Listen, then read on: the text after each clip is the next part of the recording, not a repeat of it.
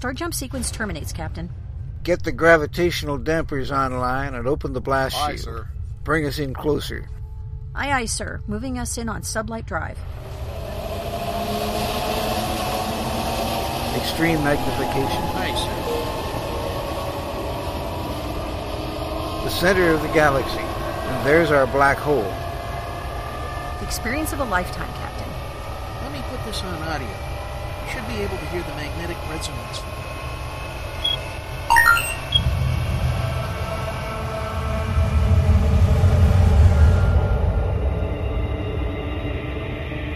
This is it, ladies and gentlemen. The edge of time and space, where the impossible can happen. Welcome to the event horizon. Good morning, or afternoon, or evening, whatever is relevant for the part of the world you are in. Indeed, welcome to the event horizon where the impossible happens. Join us each week at this time as we delve into the worlds of science fiction, fantasy, and science fact in all their forms. I'm your host. Uh, I was going to say I'm your host, Susan Fox, And I am your other host, Gene Turnbow. and, and the reason I got confused is because Susan is going to be pretty much carrying most of this show today. It's my turn. Yeah.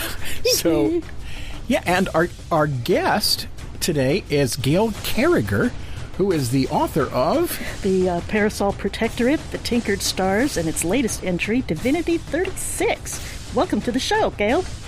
Thank you so much for having me. I am absolutely delighted to be here.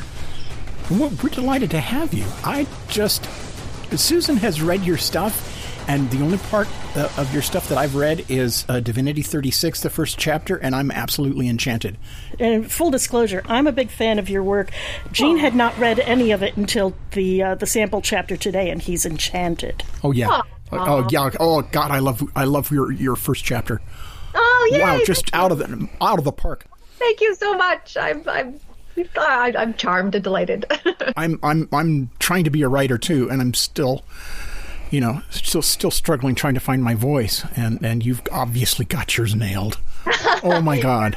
Thirty books in, I'm like, yep. I think I, I think it's a little. It's just at this juncture, you know, convincing my readers to try me doing sci-fi more than anything, or to try me doing YA, whichever barrier they've decided Yeah. to throw up. Can I ask if, in general, you guys tend to lean, a- lean some particular way when talking about genre, or I mean, Uh, no. narrative? We'll read anything once, twice if you like it, and all the time if it's you. We- yeah, You we, see, that shouldn't be a battle between YA or science fiction or fantasy or steampunk. It, you know, you read the writers you like, no matter what they do. Mm-hmm. yeah. Yeah, I mean that's how I am. But you know, that readers are readers are crazy, interesting creatures. And I, I mean, one of the things I've learned over the years is that I, you, I think most authors make a very grave mistake when they judge readers as they would judge themselves. I think mm-hmm. readers and authors are actually different creatures from each yeah, other. yeah. Heck, I like Louis L'Amour. So Well, I love uh, J.D. McDonald. If you want to talk like interesting sort of noir and pulps and stuff like that. Well, you're a writer with latitude, I must say. Where how we first fell in love with you was the Parasol Protectorate and its related books, which bring alive a universe of supernatural beings, airships, intrigue, adventure, and mad science trying to make sense of it all in a Victorian era, as perhaps it should have been. Uh, then you skip the 20th century entirely and pick it up in the same world in a contemporary milieu with the San Andreas shifters, werewolves, and their f- friends and lovers in California. Meanwhile, somewhere along the line, you've switched entirely to uh, science fiction. The Tinkered Stars series, we a future history where genetic manipulation has divided human life into mutually alien races who eventually try to understand each other. And there's no aliens; these are all human derived somewhere in in their history, right?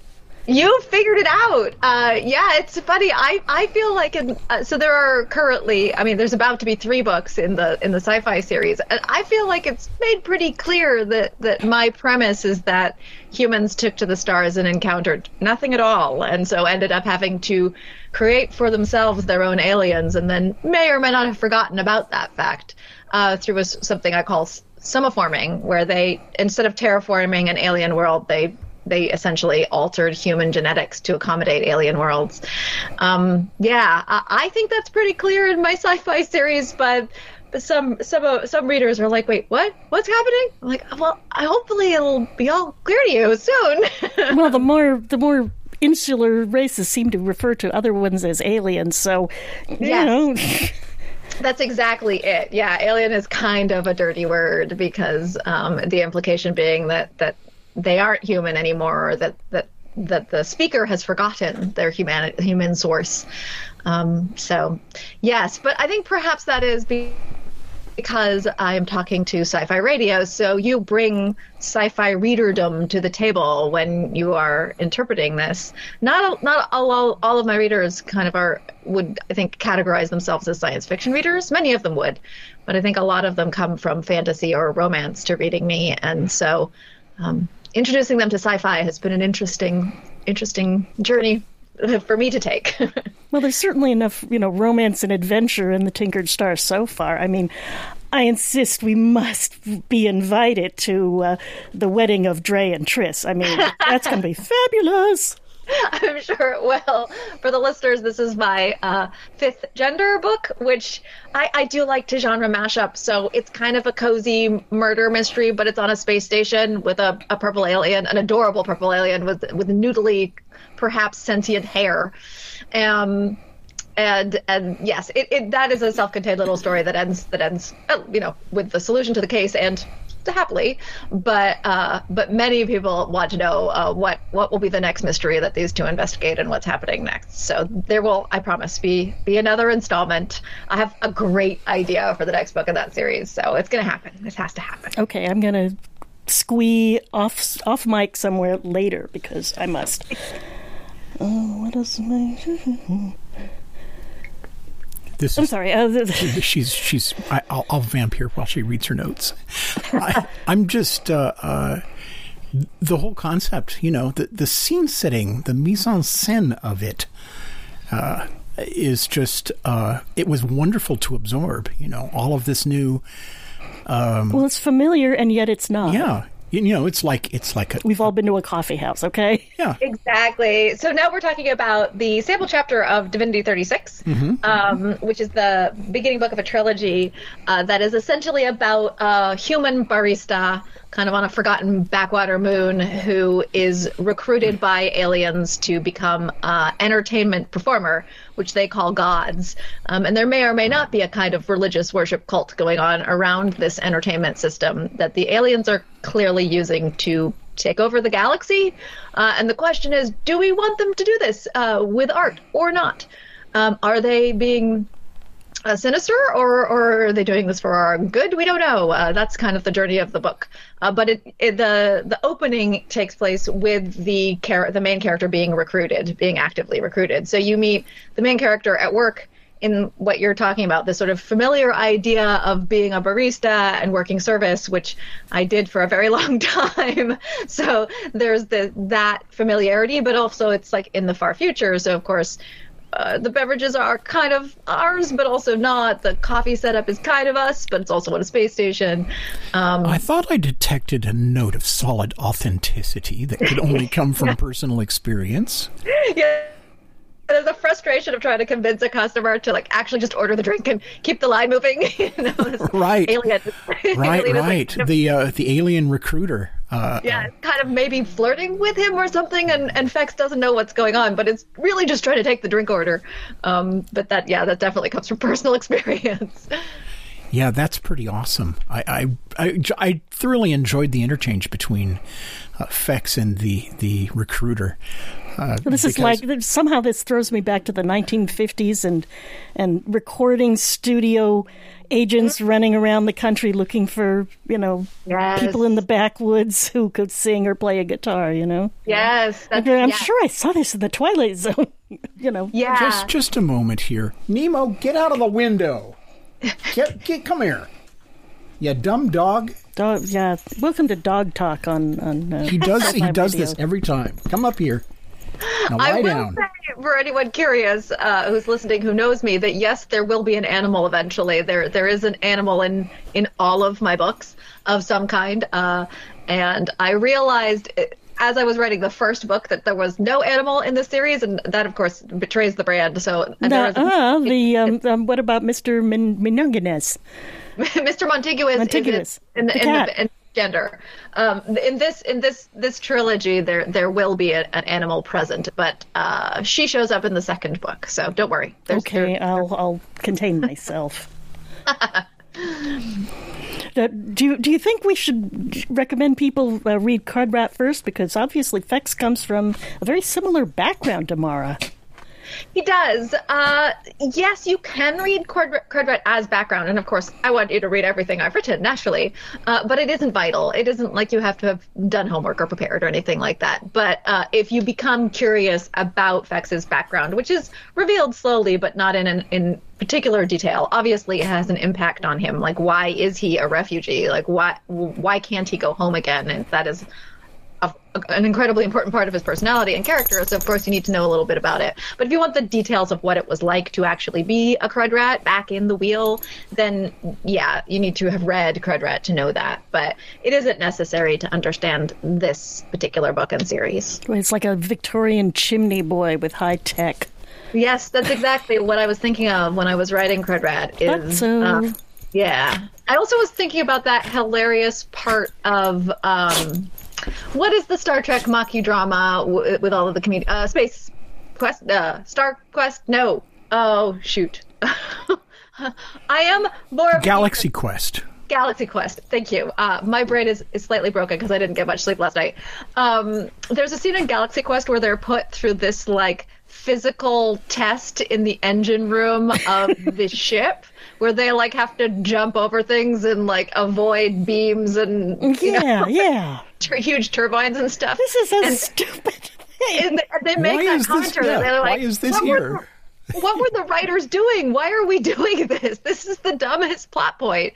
And I was like, that's hilarious. I'm gonna write a whole book about that. Like I'm gonna create an entire an entire space station that operates on a technology that requires child labor. It requires small statured, small handed, athletic kids to in in the way that the original cotton mills did in the north of England.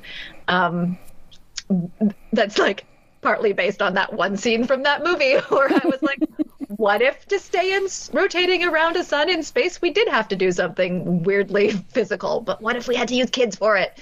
Um, so yeah, that's how Crudrat started. Well, my my other question was: It isn't the far, far, far future of the Parasol verse, is it? I mean, we haven't seen anybody change into another shape, but There have been no shapeshifters as, as yet. I never rule anything out, um, but uh, I don't think so. Uh, you know, I have a lot of noodles in space, but so far no werewolves in space. Although the idea of a werewolf in zero gravity is amusing. Um, just watch his little paws running. yes, and the way the fur would sort of puff and fluff would be rather funny. I mean, that's that was one of my most fun things to think about with the uh, the opening sequence of the fifth gender is our alien cre- uh, character, main character, has been left in charge of a cat and is delighted by the cat. Has never really experienced cats before and is just having the great. Of course, the cat gets out and starts running around the space station, and uh, there's a moment of speculation about what would happen to said cat in how the cat would react to zero gravity and um, who would survive this encounter. The cat would probably survive, but would anybody else? um, Um, so yeah, so I do think about you know th- that sort of the, the idea of I, of course I am a, I am assuming many things based on my own training as as a as an archaeologist and in history, which is you know certain things go into space with humans like certain food products, but also cats, obviously, to control for the inevitable vermin.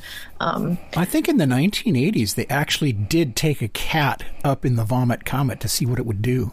I, I don't I don't remember how the experiment came out, but uh, uh, apparently I don't think it ever wound appar- up on the space shuttle, so pro- No, maybe not no. well. Yeah, it might not have gone well. I'm gonna have to look that one up. I'm imagining a little spacesuit for a cat and stuff. Yeah, the uh, oh boy, Not quite Cosmo the dog, is it? yeah, no, not quite. There were there was definitely a little. Uh, I remember as a kid reading some early early sci-fi sci-fi like not like Heinlein but something tangential to that where it was like cats in space or like people with cats as pets or kids as cats like in space you know so there was a there was certainly a spate of it um this idea uh but Not yeah, cat, I, I tend to. as opposed I- to I cat to people in space, which is a whole nother Yeah. proposition. Yeah. So you've written you've written a bunch of books at this point. How how many in your how many in your uh, repertoire so far? I have gotten to the point where I simply say something like 30. I don't know the actual count. also, like, That's there's so a question cool. as, as, like, would you consider a, a rewritten graphic a- novel adaptation as a new book or a variation on an old book? Like, what counts as a book? Do novellas count? What about collections of short stories? Like, it just gets, it just gets increasingly Yeah, complicated. I guess that does get a little fuzzy. yeah, it's easier for me to just say about 30, something like that. And then eventually, you know, in another five or 10 years, it'll be about 40, you know, just switch. How s- how scary was your, was your first one to do? Well, this is interesting because I am, at least I think it's interesting. Maybe it's not interesting. Uh, but I'm one of those authors who was pretty convinced it was a terrible idea to be an author. But I could never not write fictions, and I figured I'd write the thing if I finished it. I might as well submit it. And so, uh, you know, I always assumed I would be an, an archaeologist and an academic, and writing would always be a hobby of mine. So I was never as like anxious really about the submission process or about the process of publication. I mean, that said, every time a new book comes out, I'm always scared something terrible is going to go wrong or it's going to flop and everybody's going to hate it. Um, but but that I think is just sort of natural uh, human reluctance to put a, a- creature of our heart out into the world and have it be criticized by others. Um, in terms of just like getting accepted and getting published, it was extremely exciting at the time. But I was also kind of like, well, this, uh, speaking in terms of Soulless, it was, you know, it was like the 10th book I had written at that juncture. Nothing else had been picked up or published or anything. And uh, it was also just, you know, I was like, that's so weird. Like, it's this strange steampunk thing that nobody really knows about at the time, obviously. It's a weird mashup of comedy of manners and romance and urban fantasy and history and steampunk. You know, it's just like all of this kitchen sink thing. And it's a weird, funny thing. I was like, no one, it's just, they won't even know how to market it. Like, I mean, I'm delighted it got picked up, but how on earth is anyone going to find it and know to like it? You know? Uh, so I kind of, I didn't really have particularly high hopes, or I, I was just really happy that it got published at all. Um, so, so most of my career has been kind of bafflement. light and then confusion and then bafflement and then me being like okay i'm going to try this thing now. And most of my readers being like yay gail try the thing. And me being like oh okay cool. Um so yeah. Neil Gaiman, among other writers, uh, insists that one of the things that m- me one of the things that mean you should be writing is that you can't not write. And, and uh, it, you seem to have come from that direction. I mean, a lot. Of, that's the best motivation. You don't. You certainly don't do it to get rich. You do it because you have stories to tell, and you can't. You can't not tell them. Yes, I mean not to normalize it or anything. Like I am prone to warning my readers or threatening them, however you care to look at it. Um, I will always write, but I also am happy to go back and do any one of the other jobs that I love and I'm good at and write less. so you get as many books as you get from me because I do this as my living and I do need to make money off of it. Otherwise, I'll just pull back and do something else. Like it's not, I'm not, um, I, I am one of those who i- trying really hard to make it a not shameful thing to make a living off of being an artist, however, hear. whatever form that takes. Um, so um, yes, I will always write, uh, but you know, if if or when or perhaps never at this juncture a time comes where it's not my primary income, I, that means that I would be very much more relaxed about how frequently I wrote and also what I wrote. I'd, I'd be even more whimsical about what I wrote if I didn't like have to satisfy my base, and I do feel like I have to satisfy them, like they're usually quite patient with me. Like they've given me quite a few years to write them some sci-fi, which they're not even sure they really want. They'll they'll like it once they try it. Trust me. But Oh, they will. uh, they will. but what they really want is more parasol verse, and I'm aware of that. And they're aware that, you know, I will give it to them eventually, so long as they're patient, because I, I have in the past and I will in the future, um, because I know that's what they really want from me. So I think I, I, I kind of walk a line between art and artisan. Uh, and again, I think I come from uh, archaeology as a background, and so we draw a distinction between the two based on sort of historical lines. But an artisan does take into account the market and what the market wants, and in my case, that's my my super fans and my readers. You know, so I, I have a very intimate relationship with them. I talk to them all the time. I'll I'll poll them and ask them what they want. You know, I'm very much like they all know. I might not immediately give it to them, but it'll probably come eventually. So you uh, you find yourself in the position of being an artist one day and an artisan the next when the inspiration may be a little bit thinner that day. Exactly. Um, and and also, uh, I like it. That I mean, that's another thing. I think a lot of authors don't like half of being an author, or the I would call it half of being an author, which is um, the Editing. artisan like that.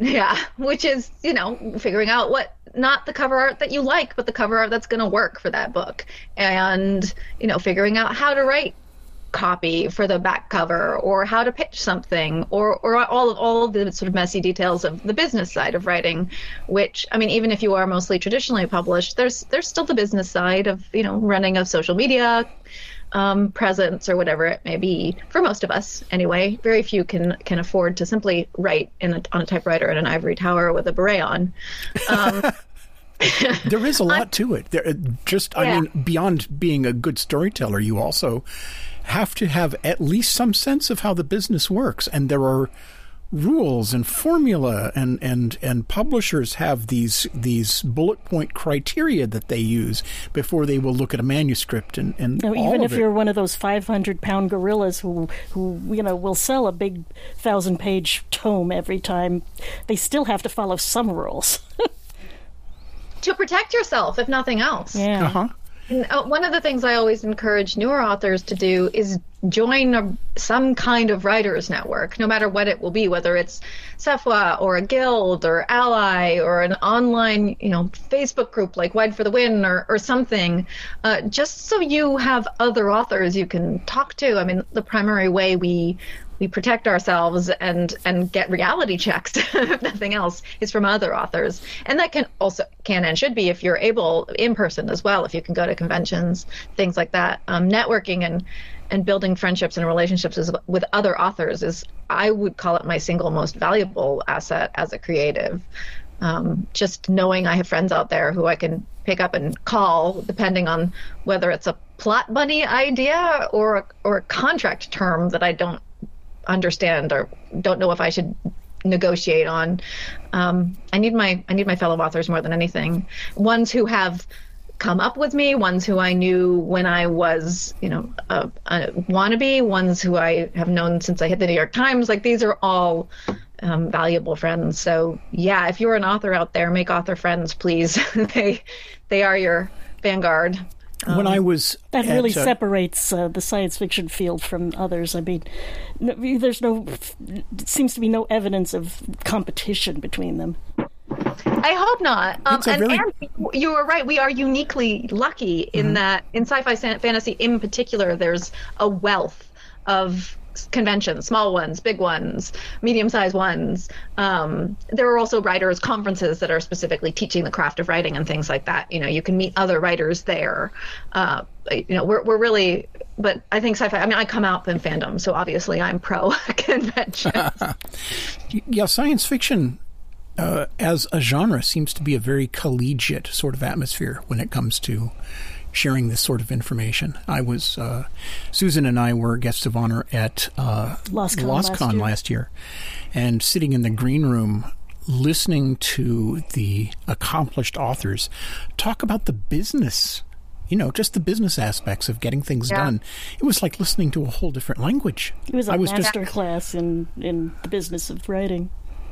Yeah, Yeah. it's amazing. I mean, I think back on on my like early early days being a, a not even before I I had uh any books submitted or anything. Those sci-fi authors who, and it was almost always the sci-fi authors or the fantasy authors who you know, just gr- graced this little newbie with their time, and you know, we're happy to you know, have me pick their brain at a at a bar or something like that. It is really a um, a valuable resource that we've got. Yes, the green room. You named the thing I like the best about cons, which is the green room. Yeah, well, that and the free coffee and donuts helps a lot. Honey, when I'm running the the green room, it's it's like the taco bar, okay? Yeah. Because I like I like to know how to live.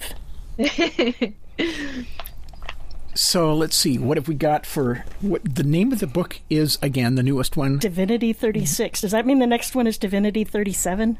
uh, no, but there is a na- uh, there's a D name. I do like a little alliteration and a number in each of the titles, and every aspect of that is significant. My titles also have are always like foreshadow or something impactful.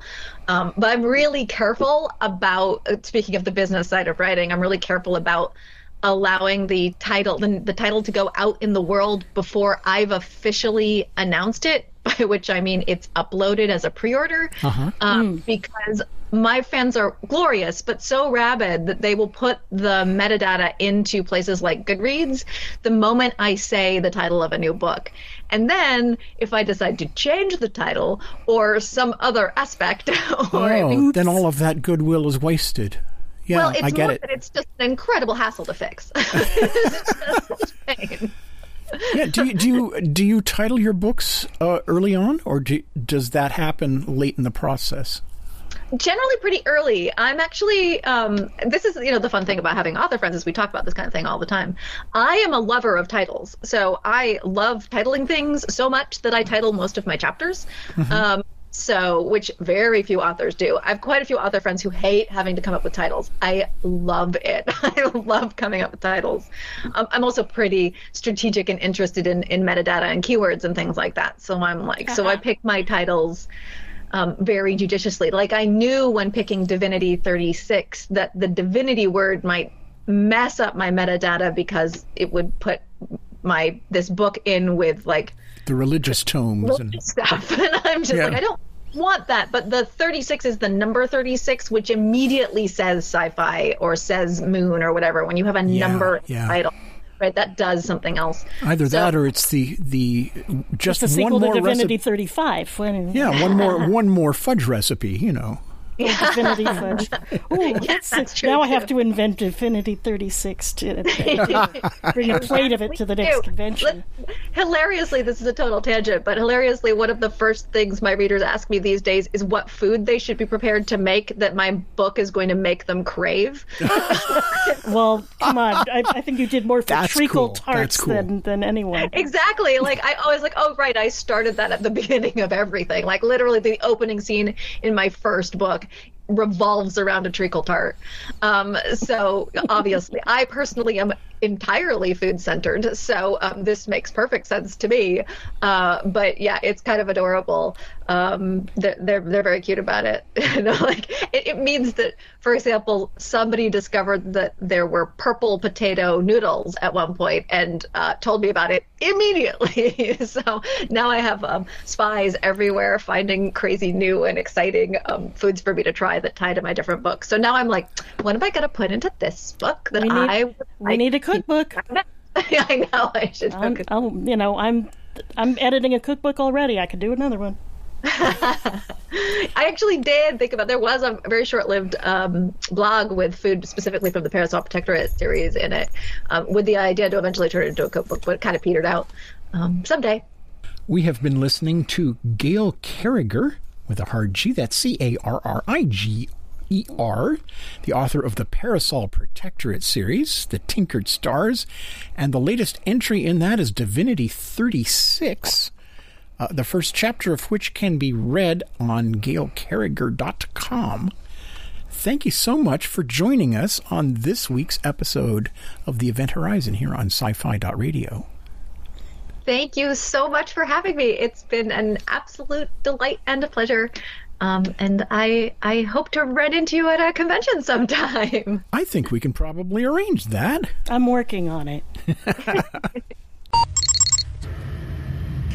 You have been listening to episode 261 of Sci Fi Radio's weekly production of The Event Horizon for Saturday, May 27th, 2023. Our guest this evening has been New York Times best-selling writer Gail Carriger, author of the Parasol Protectorate series, among other works. We have been discussing her latest book, Divinity 36. To find out more about Ms. Carriger and her works, visit gailcarriger.com. That's C A R R I G E R.com. This episode will air again tomorrow, May 28th at 4 p.m. Pacific, 7 p.m. Eastern, and again on the following Thursday and Saturday mornings at 4 a.m., 7 a.m. Eastern. Once all of the airtimes have passed, you'll be able to listen to this episode as a podcast via iTunes, Stitcher, Pandora, Google Podcasts, iHeartRadio, and of course from our own website at sci fi.radio. Sci Fi Radio is listener supported geek culture radio, and the vast majority of our funding comes from listeners just like you. If you enjoyed what you just heard, please visit patreon.com slash sci-fi radio and pledge. It will help keep us on the air. The Event Horizon title sequence was written and produced by Gene Turnbow. The science officer was sci fi illustrator Marc Schirmeister. The engineer was Christian B. McGuire. The navigator was Christine Cherry. The captain was voiced by science fiction grandmaster Larry Niven. Sci Fi Radio's The Event Horizon is copyright 2023 by Krypton Media Group Incorporated. The Event Horizon on Sci Fi Radio. It's sci fi for your Wi Fi.